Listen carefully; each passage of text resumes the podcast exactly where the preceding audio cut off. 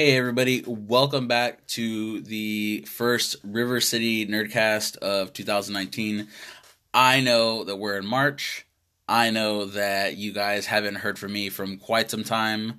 Uh, I do appreciate you guys coming back to listen to more podcasts, more of my thoughts, more of things that are going on in the world of pop culture. Uh, I do want to say that I did take a break, uh, you know, around the holidays, things like that. I also did get married, so it was kind of like a big, uh, big deal, a huge transition. And for everybody who's coming back with me, uh, thank you for coming back. Thank you for everybody who has shown support of the podcast. Um, this is episode number four. I just want everybody to know that if you are a first time listener, feel free to go ahead and follow me as far as where you can listen to me. I am available on Spotify, Apple Podcast, Google Podcast, Stitcher Radio, and most importantly, my home is anchor.fm slash River City Nerdcast. So if you are listening on the Anchor app, uh, feel free to uh, be a fan and subscribe. And for everybody who has donated to the podcast um, so far, I'm looking at trying to get a little bit more better podcasting equipment, better mics, things like that. And for the people who have asked me uh, specific information as far as certain topics, certain things that they want to hear, uh, feel free to uh, send me anything, any type of news that you see on Twitter at COB Lunchbox. I am on Twitter, so ask me fan questions, ask me things that you want me to cover, things that you want to talk about, and I'm actually looking at bringing on guests so we can um, quote unquote uh, freestyle a lot of different things and a lot of different topics. Today, as far as topics, um, I think everybody would be really remiss if I didn't mention the Avengers Endgame trailer that dropped a few days ago. I will also be talking about Captain Marvel, my thoughts, my review pretty much. Um, the Game of Thrones trailer that dropped uh, the week before, I didn't come up here and talk about it, but I do want to do possibly just a little bit of review, some speculations, and maybe one of my crazy uh, theories that going into this eighth and final season, we can basically just get off. And let's just jump right in with the biggest part of news that the internet's really been talking about lately Captain Marvel. So with Captain Marvel, I, I, I do want to say this is anytime Marvel introduces a new character into the MCU and they bring a new aspect, I always go into it with with um, a very low bar, if you will, and that is just because with Doctor Strange, uh, with Guardians of the Galaxy, and with Ant Man uh, these aren't really big names that a lot of non comic book fans and casual fans are too familiar with. Uh, same being said with Captain Marvel. So when I was reading online that people were trashing the movie before it had even came out, uh, on Rotten Tomatoes. It, I took it with a grain of salt just because of the fact that a bad review isn't going to keep me away from a movie. And I know for a fact a bad review won't keep a lot of people away from a movie. Um, yeah, I mean, I can I can use this as an example. Um, Batman vs Superman got a bad review and people still went and saw it. It still uh, got close to breaking a billion dollars in the box office, and people still went and watched it. it although critically, it, uh, the reviews were were not that great, but uh, box office wise, uh, it did good money. And uh, the same with Aquaman. Aquaman did break a billion dollars worldwide, but the movie's terrible. Uh, it's just it's a Jason Momoa shirtless in front of CGI for most of the movie. Uh, the only thing I took away from that movie was Black Manta because I b- believe and felt that they did the Black Manta character right. But that's just me. That's my own opinion. So with Captain Marvel, like Wonder Woman, it was met with a lot of resistance online. There was a lot of bad reviews. Uh, Wonder Woman made over a billion dollars. Um, the first female super, superhero uh, movie that was done right. Uh, everyone can go out and comment and you know throw it out on Twitter. Catwoman, Elektra, things like that. Nobody watches movies; they were really terrible. Um, and if you asked me if I would rather watch Elektra and Catwoman over um, Wonder Woman and Captain Marvel, I'll nine times, uh, ten times out of ten, I will take uh, the the newer movies. It's just done right, uh, well acted. Brie Larson uh, did exactly what I thought she was gonna do. She she gave me what I needed. Um, a lot of people online saying that uh, they didn't think that you know she should have been Captain Marvel.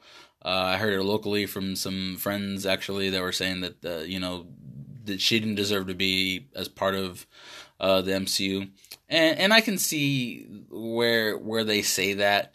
Um, a lot of it is just the the modernized modernized uh, Captain Marvel that's getting run in the uh, Kelly Sue run of Captain Marvel, which is where they got the costume design, whether they where they got a, a lot of the new uh, things for it, and um, even in the movie, if you blink, you will miss Kelly Sue. And in the credits, they Marvel and Kevin Feige put out a huge, huge thank you to Kelly Sue DeConnick for uh, using her story arc. And and I know Kevin Feige is a huge fan of her work, and even in the red carpet premiere, he all he does is praise her. And so, I'm I was a fan. I was a fan of the movie. Um, just you know, with with you know, and and and, and I will say this now: spoilers for people who haven't seen Captain Marvel. It was a movie that did the uh, period piece, if you will, and the amnesia storyline really, really well. And I feel like the amnesia storyline of the Captain Marvel movie does not get enough credit because the amnesia, uh, the amnesia trope in cinema, um, sometimes it's not really done well. And if you look like a movie like uh, Christopher Nolan's Memento, uh, it's it's done really well. And I feel that at the beginning of this movie, you do meet Carol Danvers. She's having a, nightmare about uh, an incident, and the movie plays with that incident the entire time. And you find out that she knows nothing about herself, no memory, and as much as we knew that going in with the trailers, we we knew that it was going to be some type of period piece. Now, with Guardians of the Galaxy, the first Guardians of the Galaxy, a lot of what praised that movie was its soundtrack. And I feel that Captain Marvel did a good job with its soundtrack. Very, very 90s. Uh, there was just a bunch of uh, 90s callbacks. And the I, I felt like the music took me there because there was times where I just felt, hey, I'm in a '90s movie theater watching a movie in the '90s. You know, uh, car chases, things like that. That just that that got me there, and um, you know the the references of the blockbuster and the Radio Shack. That just I I was just uh, I was happy. I was giddy. And and granted it was you know uh, in the first leg of the movie that that stuff happens I I just felt that uh, it made me feel like I was in the '90s, and it just really it took me there. Uh, and and one of the other things that took me there was the Stan Lee cameo, and um, this would have been the second cameo. I no, actually, I believe it's the first cameo since uh, Stan passed away, because um, uh, Spider-Man Into the Spider-Verse was already out before he passed. So uh, watching Stan um, sit there on the subway reading the script for Mallrats, um, it had me for two reasons. The first, because if you don't already know, I'm a huge Kevin Smith fan. I follow him on Twitter, and I am a fan just because he's a fan of everything. And the other day, when I was writing out the uh, the the first part of this podcast out, I watched a video of when he knew they uh, what the Stan Lee cameo is, and and quick side story is that Kevin Feige called him and and asked him that uh, when Stan was shooting for Mallrats if uh, Kevin Smith re uh, if Kevin Smith had recorded or filmed him more than one time as far as doing a take. And so Kevin said that yes, that he had uh, I shot him multiple times because you know he it took him multiple time takes to get the lines right. And uh, Kevin said, "Okay, well, this is what I want to do. This is what this is what we're gonna do." And so he told him he's to be sitting there reading Mallrats. Uh, it's to say Mallrats by Kevin Smith, reading the script. He's to be practicing his lines and things like that.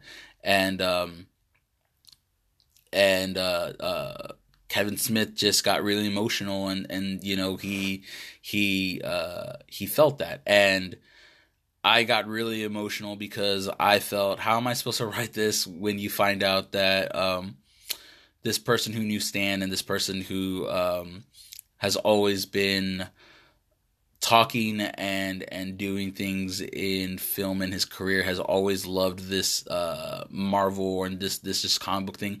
And now in in um in a weird weird full circle kevin smith is part of the mcu as as a character and he it, you know might not be a physical character but he is kevin smith in the sense that his this his work is uh, noted, and so I think he felt that that was a really big thank you.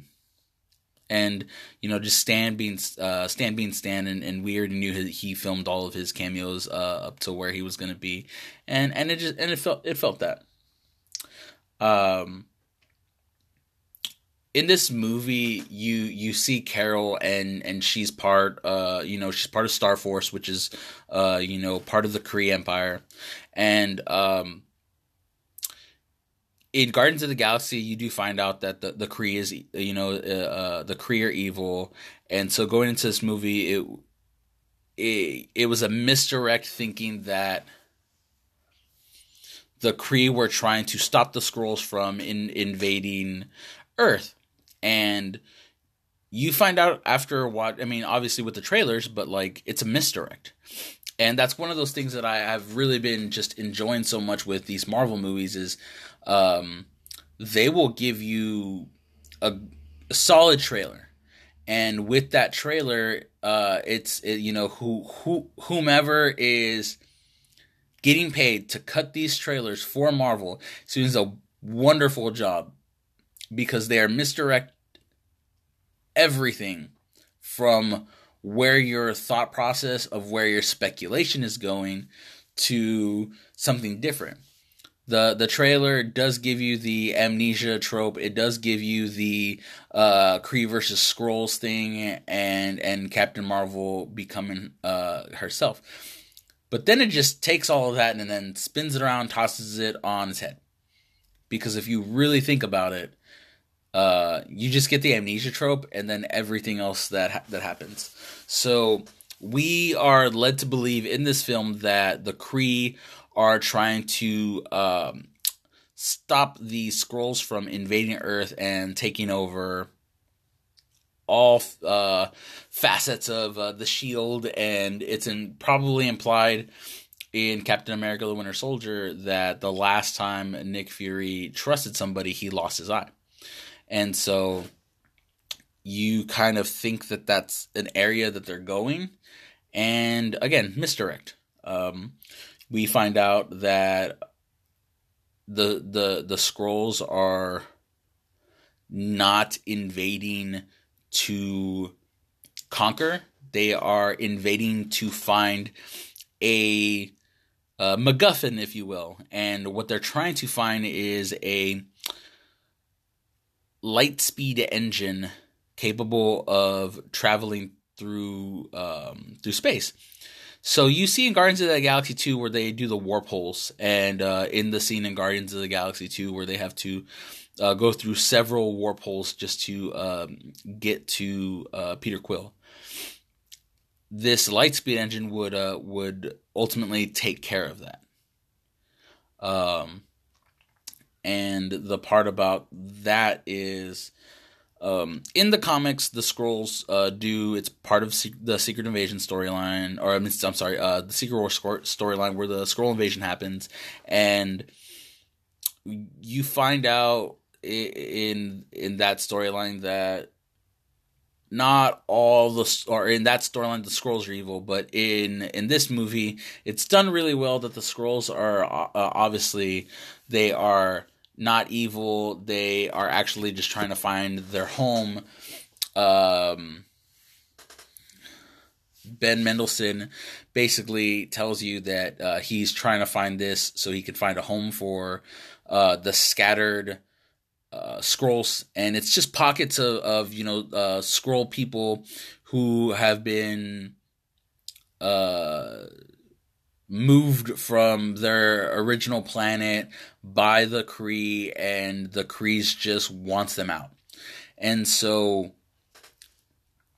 on Earth, watching Carol uh, decode everything, she uh, she ends up finding out with the help of um, of uh, Ben Mendelsohn, who plays uh, the the Skrull leader at this point.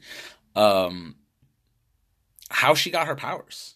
And in the uh, it's an interesting development to find out that um, the Lightspeed engine that um, Mar-Vell uh, made for the Kree infused Carol with her powers. So it was infused, uh, her, like her powers were infused due to her shooting the uh, Lightspeed engine, and we come to find out in the third act that the Lightspeed engine was used with the power source of the Tesseract, which we find out in um, Age of Ultron is the Mind Stone. So, like Scarlet Witch and Quicksilver, Carol kind of got her powers from one of the Infinity Stones uh, making her one one of the you know strongest MCU characters to date. Um, I would put her up there with Thor being obviously the strongest, and Jude Law throughout the movie.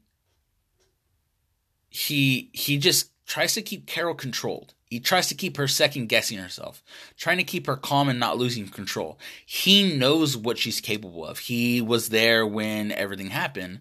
Because, spoiler, spoiler, Jude Law was the person who killed Mar-Vell in front of Carol Danvers, and then Carol tried to destroy the technology of the Lightspeed engine so the Kree wouldn't get it. Ultimately, getting infused with the powers from the Lightspeed engine, aka some of the Tesseract slash Mind Stone.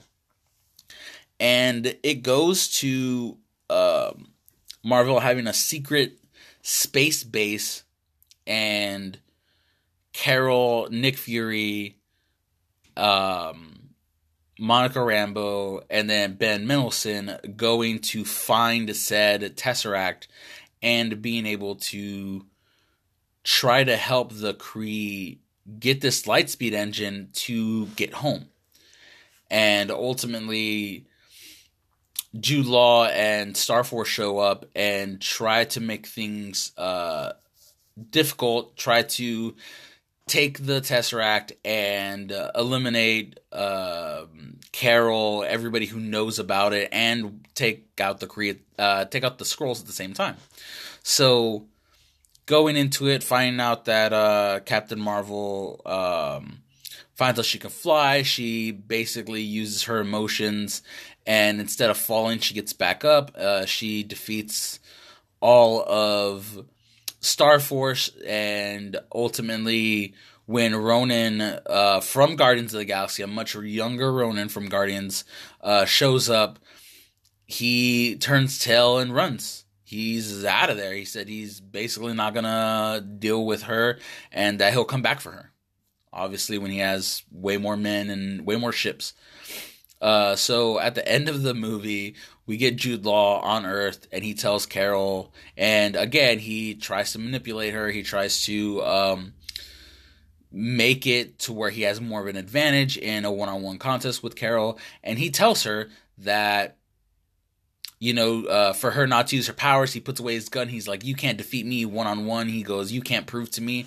And um, I got a lot of uh, Raiders of the Lost Ark where you know Indiana Jones uh, is sees the guy with the sword. He's like waving around the sword, and Indiana Jones just pulls out the gun, shoots him. She uh, ain't she didn't have time for that. you know, uh, if you really think about it, she took care of Jude Law, sent him out, and uh, at the end of the movie, we we get we get her um, heading out with the the Skrulls to, to find a new uh, new planet and um, you do get Carol telling uh, Fury that if any emergency happens, she fixed his pager to be able to communicate with her um, her glove receptacle. It's kind of like a um, you know a little modified uh, hologram style communicator on her on her glove that if she Fury needed her, she can uh she can get the signal and come back. And so that's obviously what we see at the end of uh, in Infinity War. And it kind of just ends in this real nice um, throwback style of a movie and, and you and you take it for what you will. And obviously, you find out that uh, that Goose, the cat, is actually a, a Flerken and scratches Nick Fury in the eye, and uh, that's how he loses his ability to see. An alien, uh, alien cat scratched him in the eye, and he loses vision. Uh, I thought he was going to get shot. I thought he was going to get uh, hit by something. Uh, just a little bit more of a suspenseful thing. So we get all of that and then the the thing that everyone has talked about the most and what we weren't expecting is the first post credit scene of Captain Marvel. We get bearded Captain America. So when I saw this, I started grabbing my wife's shirt and started pulling on it because I was so excited. I'm a huge Captain America fan and so seeing him in an end credit scene was was making me giddy. Um, so you see him in, and Black Widow uh, looking over the counter of how many missing people on the planet are continuing to tally up, and they start talking to each other. Then um, War Machine walks in, tells them that the the pager stopped doing whatever it was it was doing. So uh, Cap, Black Widow, uh, Bruce Banner, and and War Machine are are standing around saying, "Send the signal again, send the signal again," because uh, Fury believed whatever it was was going to help them, and Cap wanted to know. So we get uh, Black Widow talking about how she wants to know who was on the other end of the signal, and the minute she turns around, we get Carol Danvers with obviously longer hair. She still looks the same. Her costume looks a little bit more like it's been through a few battles and things like that. And she says, "Where's Fury?" and it ends. And so that that's a scene obviously from uh, Avengers Endgame and we see we've seen that before in Ant-Man where uh Cap and War Machine find Bucky and they have that conversation, and that's part of the Civil War movie. So it's just something that we see. We do get a, a, a second, um, we do get a second scene, uh, end credit scene, and uh, we see Goose in Fury's office, and you think he's coughing up a hairball, and he actually coughs up the Tesseract because in the film, um, the Flerken eats the Tesseract and Fury thinks that it's okay that he's gonna keep, um, he's gonna keep the Tesseract safe, and he's gonna keep Goose. And you also get the scene where Fury starts to outline uh, the initiative to find more enhanced or super super beings uh, to help defend the planet, and he was going to call it the Protector Initiative. And when he's sifting through Carol's uh, file, he sees that her name is Avenger on her uh, fighter jet, and so he changes it to the Avengers Initiative, which uh, brings everything full circle when you get to the end of Iron Man. And all in all, I think the movie was great.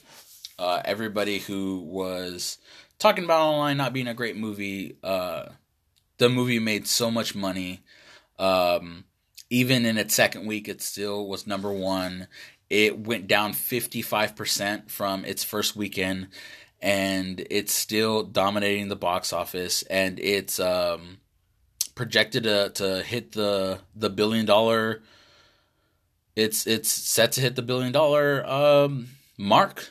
It is the seventh highest grossing opening weekend of all time.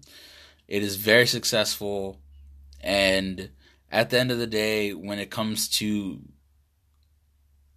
a, a comic book movie, it's only as successful as how much money it makes in the eyes of the studio. It can not be a critically acclaimed movie, um, or just not even a comic book movie, but just a movie in general. Um, in in, my years of of just following the business, if a movie can make three times its budget, it's considered a, a, a success. And if you look at a movie like Jurassic World, um, that movie made a billion dollars. It was the the most watched movie of the summer of 2015 and I think the only other movie that year that I think Jurassic World might have been number two, might have been number one, uh, was Age of Ultron until Star Wars came out that year, and that movie made money hand over fist, and it pushed Chris Pratt into superstardom, and they made a sequel, and the sequel wasn't so great.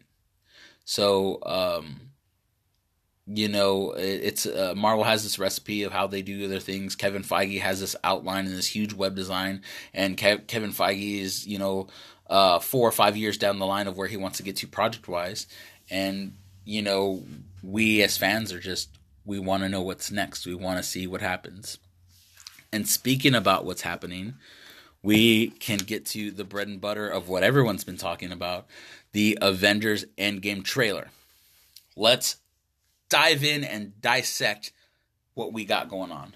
Now, there's so much to talk about, there's even more to speculate and I honestly don't even know where to start. So um, we get a bunch of voiceover, and we see a bunch of flashbacks from uh, the first wave of the Marvel movies, um, as well as uh, the stuff that happened in Infinity War, and you get voiceover from uh, Tony Stark, Thor, uh, Peggy Carter. Surprisingly, from Winter Soldier, it's you can tell it's older Peggy Carter and we were we were told that the footage from everything that you would see from Infinity War, whether it's the Super Bowl uh, teaser, the first trailer, and or the second trailer, or any random Comic Con spots or anything that we were going to see, was the first twenty five to thirty minutes of the film,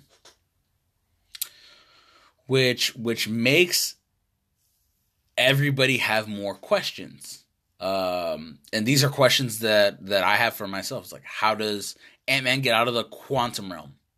How does Tony Stark and Nebula uh, get back to Earth? Because in the trailer, we do see Tony Stark and Nebula on Earth in quantum uh, realm suits. So we do know they get back. They have to MacGyver their way back, but they do and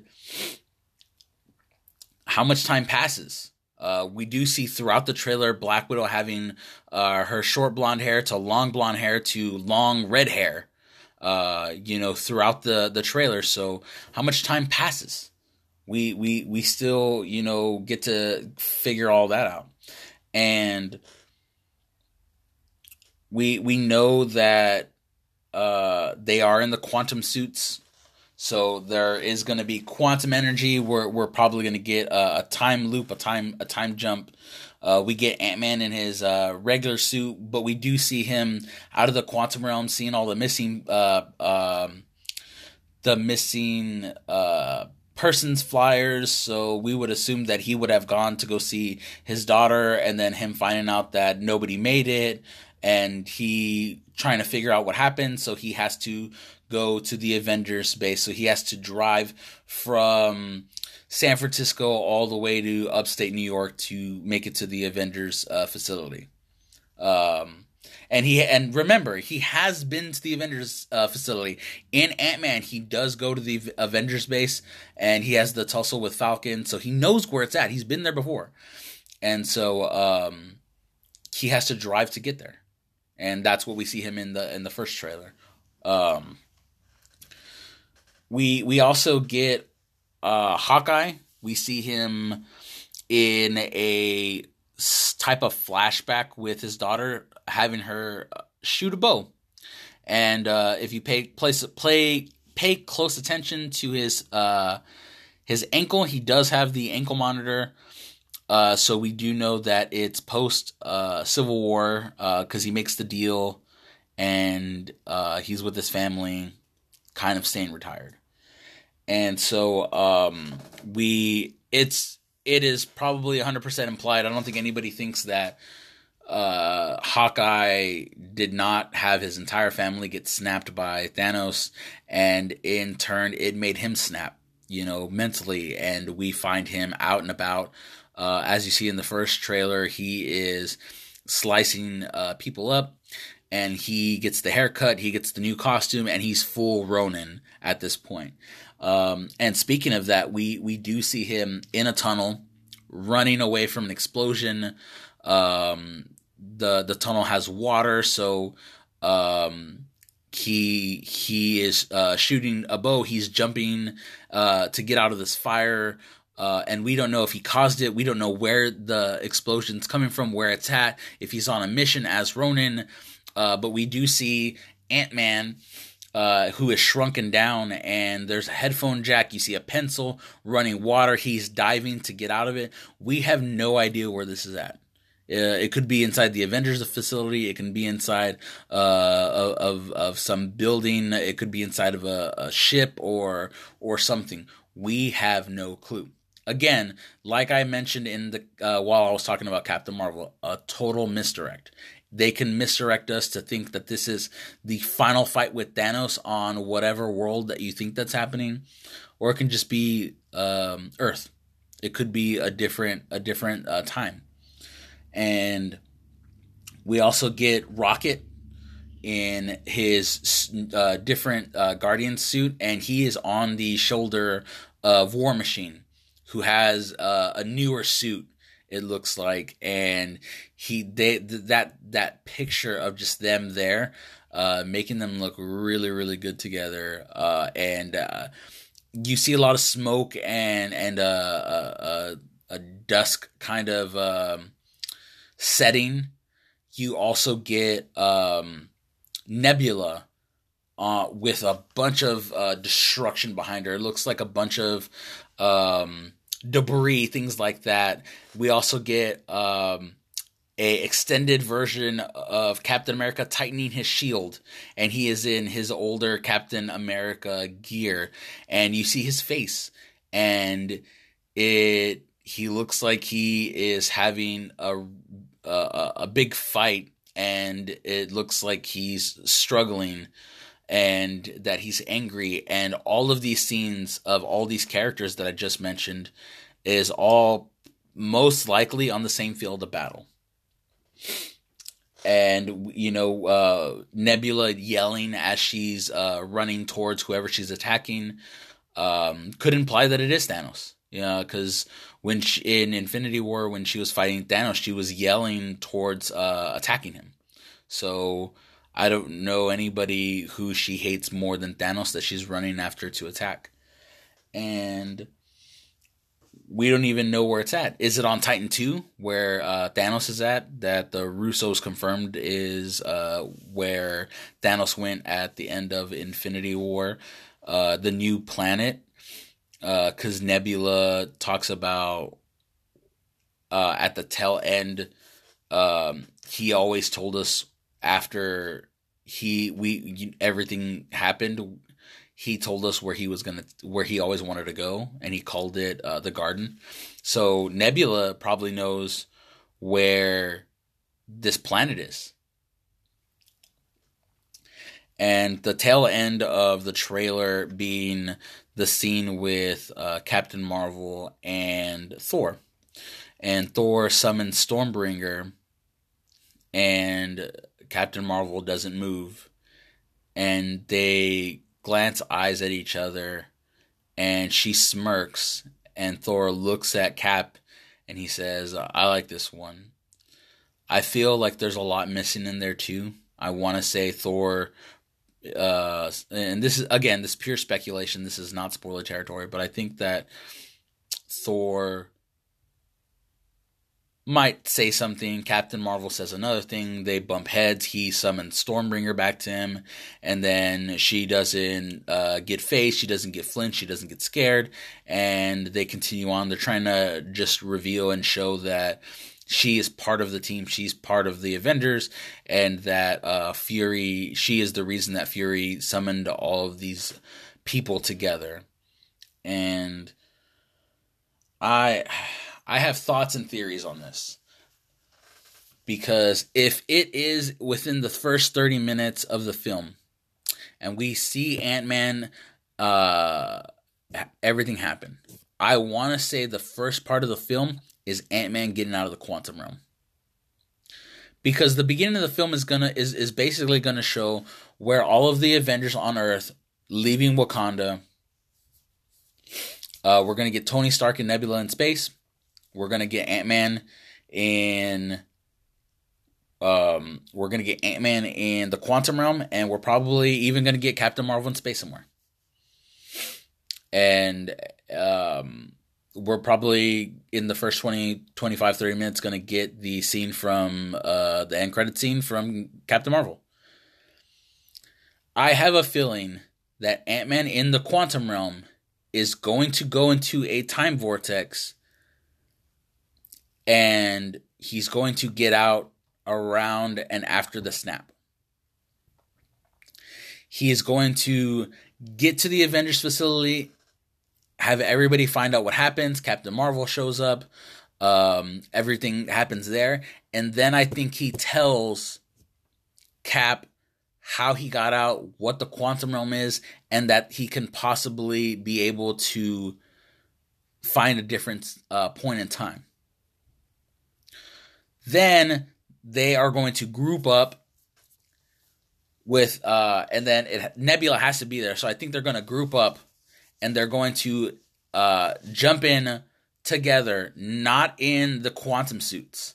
That they're going to jump in together into some type of time vortex in the quantum realm and they're going to go into a different timeline where they fight Thanos together on Earth differently and they lose and they have to regroup and go back to the normal time where Bruce Banner and Tony Stark end up finding out how the quantum energy works, making the quantum suits, and then going back to the right time. And I think it's going to be one of those things where uh, science prevails in the sense of like uh, they're going to do multiple, not like a multiple timeline uh, event. It's going to be a calculated uh, thing by Tony Stark of this is the exact moment we need to go back because we need to a stop uh, Loki, stop New York. Uh, B make sure Ultron never happens. C make sure you know things like that to try to solidify them and make them stronger. Hey, if we don't lose this person, maybe we're stronger. Hey, if this doesn't happen, maybe it's stronger. Uh, and that's just a crazy theory. It is a 100% not going to happen. That's just what I'm uh, just throwing out there because it's fun. You know, at this point, it's it's fun to speculate. We have a fun April coming up. Uh, I believe April 26th is the release date. I am gonna be there opening night. I do not want to miss this movie, and I don't think that it. I don't, you know, it's gonna make all the money, and I was talking to a friend of mine, and she was telling me that she hopes that Marvel does the time uh, travel thing the right way. And I just want to know because the Russos came out and said that Thanos is not the the main villain in this movie, who do we get? Who is it that who who comes out? Because we know um, from diving in and casting, we don't know who else is who. So Marvel had to have played played this down so much and and have uh, kept so much from everybody to make this as secret as possible. So, us getting to that and only having so much so much footage that they don't want us to to see is it, it's it's uh, it's exciting but a little nerve wracking at the same time.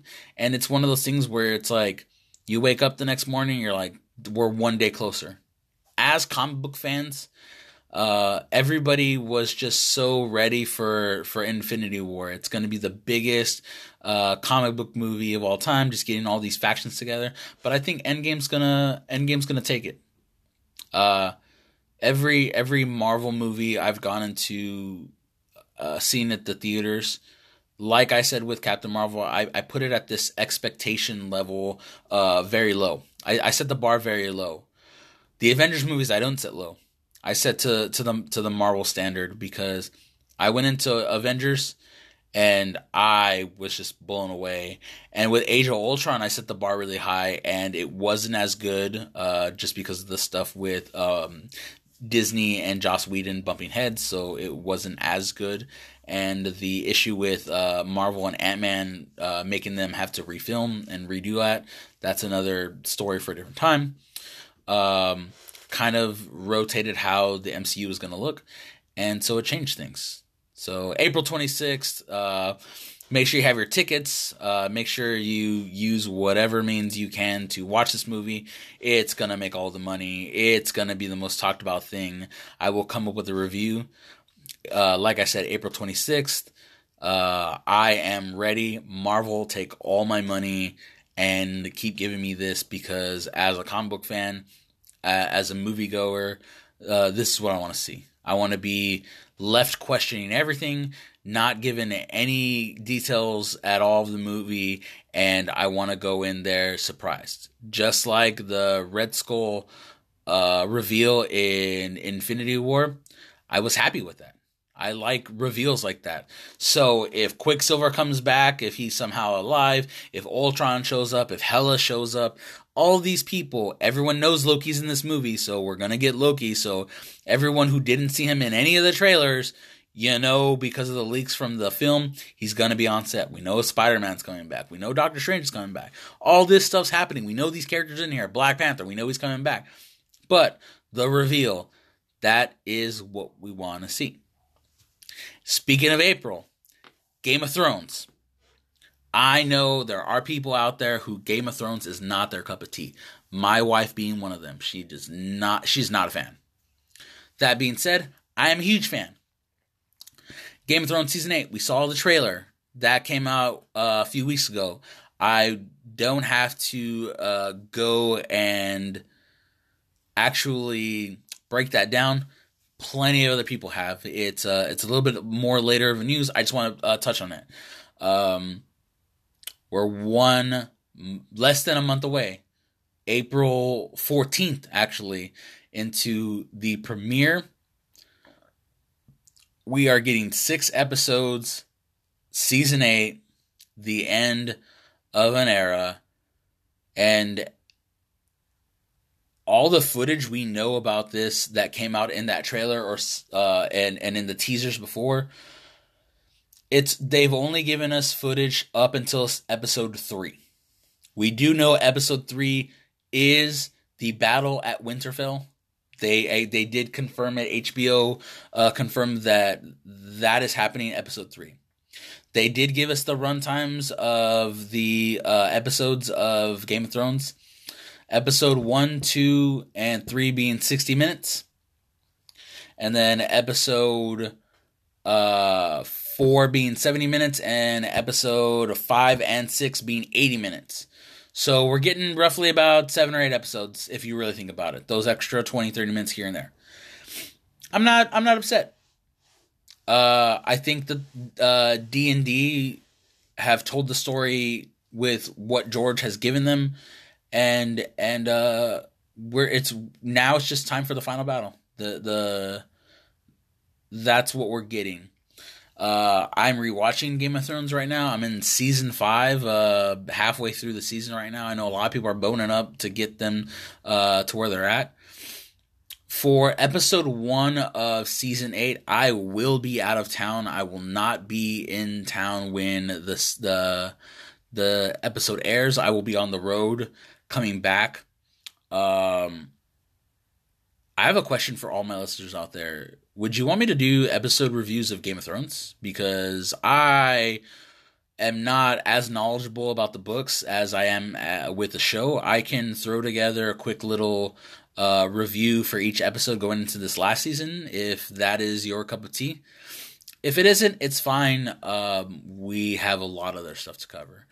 Um, if you guys let me know on Twitter uh, and and give me your feedback if you want uh, Game of Thrones reviews, I can put them together and throw them up as like uh, a one off or you know just a, a quick um, little review for everybody who watches to try to get a little bit of more information, a little bit more speculation of this last season. It's fine.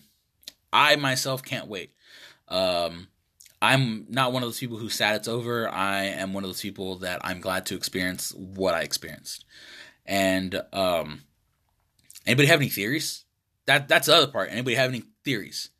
We for the people who listen, uh, Entertainment Weekly dropped a picture. Clegane confirmed the Unmountain and the Hound. This is happening. They're gonna fight. It's gonna happen. The Hound's gonna kill him. He's gonna kill his brother. It's been eight seasons plus in the making. He is gonna die. That's that's that's the freebie. The second one that I think this is the one that, that I'm that I'm very, very sure might happen. This is the one that I hope happens. I want Cersei to be all comfortable in King's Landing, and I want Jaime to make his way to her in the throne room, on the Iron Throne, having a discussion with her after the mountain is dead. Qyburn also being in the same room and them having a conversation. And then I want to see a hand on the throat of Cersei. Just a hand. And then them implying that it is Jaime. And then then seeing his other hand that is supposed to be the one that got chopped off wrapping itself around Cersei's neck and her dying, Cersei dying and then watch, uh, watching Jaime walk away from the Iron Throne, fulfilling the Valonqar. The Valonqar prophecy in the books that says that the younger brother will kill, uh, would kill her, and that Cersei always thought it was Tyrion because she loved Jaime, even though she's a few minutes older than him, and come to find out that it was Arya taking off the faceless man mask because Jaime didn't make it but we don't know that he didn't make it. Uh, them implying that he might have gotten stabbed uh, by you know somebody and that he's recovering, but it just in fact is that he didn't make it, and the only one who knew about it was Arya, and she took his face and used it uh, to kill Cersei, and she takes the biggest name off of her list and the Valonqar is fulfilled. Because in the books, Maggie the Frog just told told her all the same stuff, told her about the Valonqar. But how would Maggie the Frog know that it was Arya? She wouldn't. She wouldn't at all. And with uh, Arya doing uh, the Faceless Men, that is the one thing that I think would make everybody cheer. One of my favorite pastimes is watching people who have never seen Game of Thrones and watching their reactions to certain things that happen. Gives me joy to watch people scream, cry, laugh, you know, uh, everything. Get angry. My favorite thing to do. I love reaction videos to Game of Thrones. So, those are two uh, speculations that I have. I have no idea if Daenerys dies, if Jon is Azor Ahai. We already know a bunch of people are gonna die. So you know, I, I is Tyrion gonna turn on Dany? What what is the thing there? So I'm I'm not sure. Is Tyrion gonna make it even? Uh, I know that um, George R. R. Martin's wife's favorite character is Tyrion. She said that if uh, Tyrion ever died in the books, that she would divorce George, which I think is really really funny. Uh, so that is that as far as Game of Thrones. So let me know on Twitter. Uh, if you guys want me to do Game of Thrones uh, reviews, I'm probably just going to end up doing them no matter what.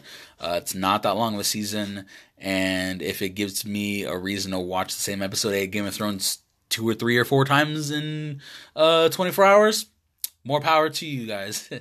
um, and I want to talk about uh, some quick bullet points before we get out of here today. Uh, James Gunn. Disney rehired James Gunn after the entire controversy that happened with him on Twitter about um, all of the quote jokes that he was making, the very uh, lewd, vulgar, and racial uh, jokes that people dug up on James Gunn. Uh, uh, uh back last year, I believe, and um, Disney rehired him. I really think that they were just uh, they took time away so that James can um, let everything blow over. I they they uh, they are using his script, and even when he wasn't rehired, they planned on using his script. Um, I was I was really having a, a, a, a really big hope that uh, Taika Waititi, who directed Thor Ragnarok, who made Thor Ragnarok as successful and as good as it was, I was hoping that he would have gotten in uh, to do Guardians of the Galaxy 3.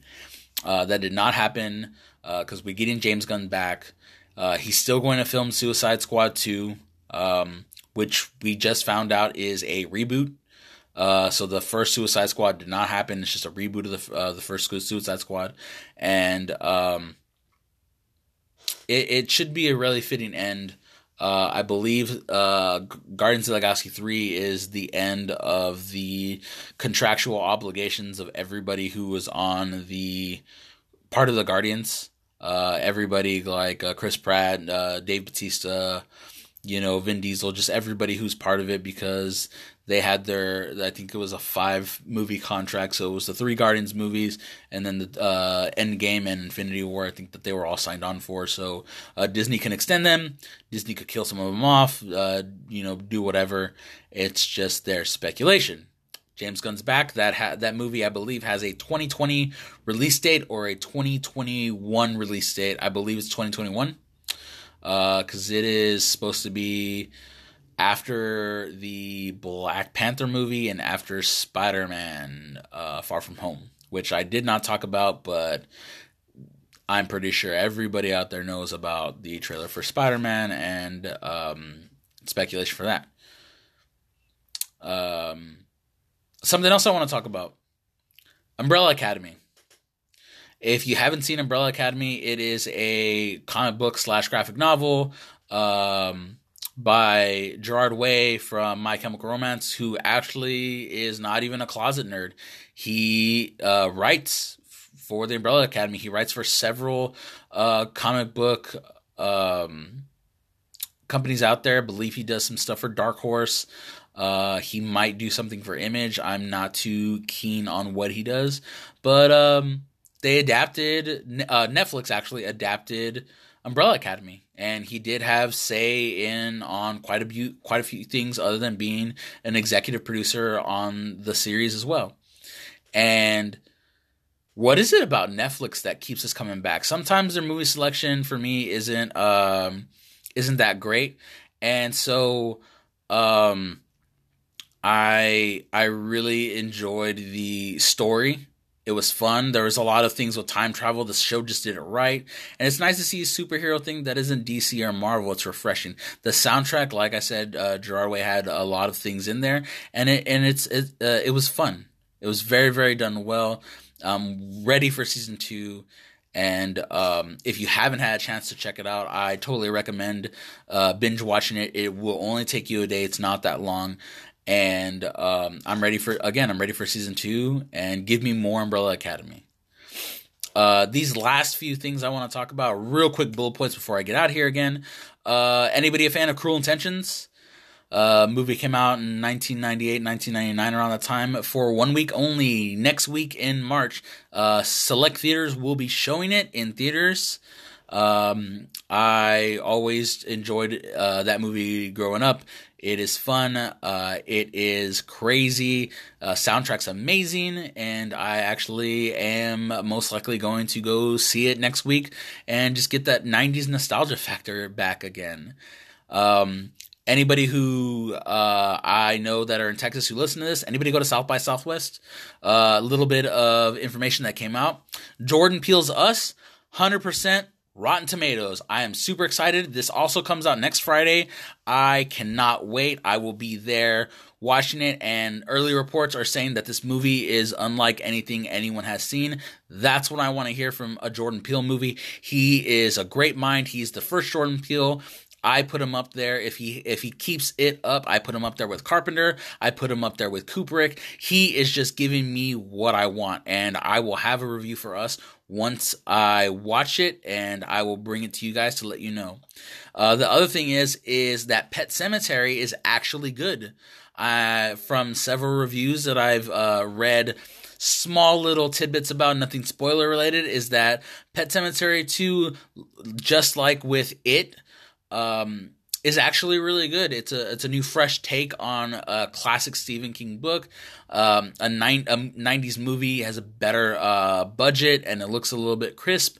Uh, I'm excited. I'm ready. Uh, Pet Sematary is probably one of my favorite uh, horror movies slash Stephen King movies uh, or Stephen King adaptations, and um, I'm ready. Uh, that is something I'm also looking forward to too and I I just want to know how um, in today's society how this gets done.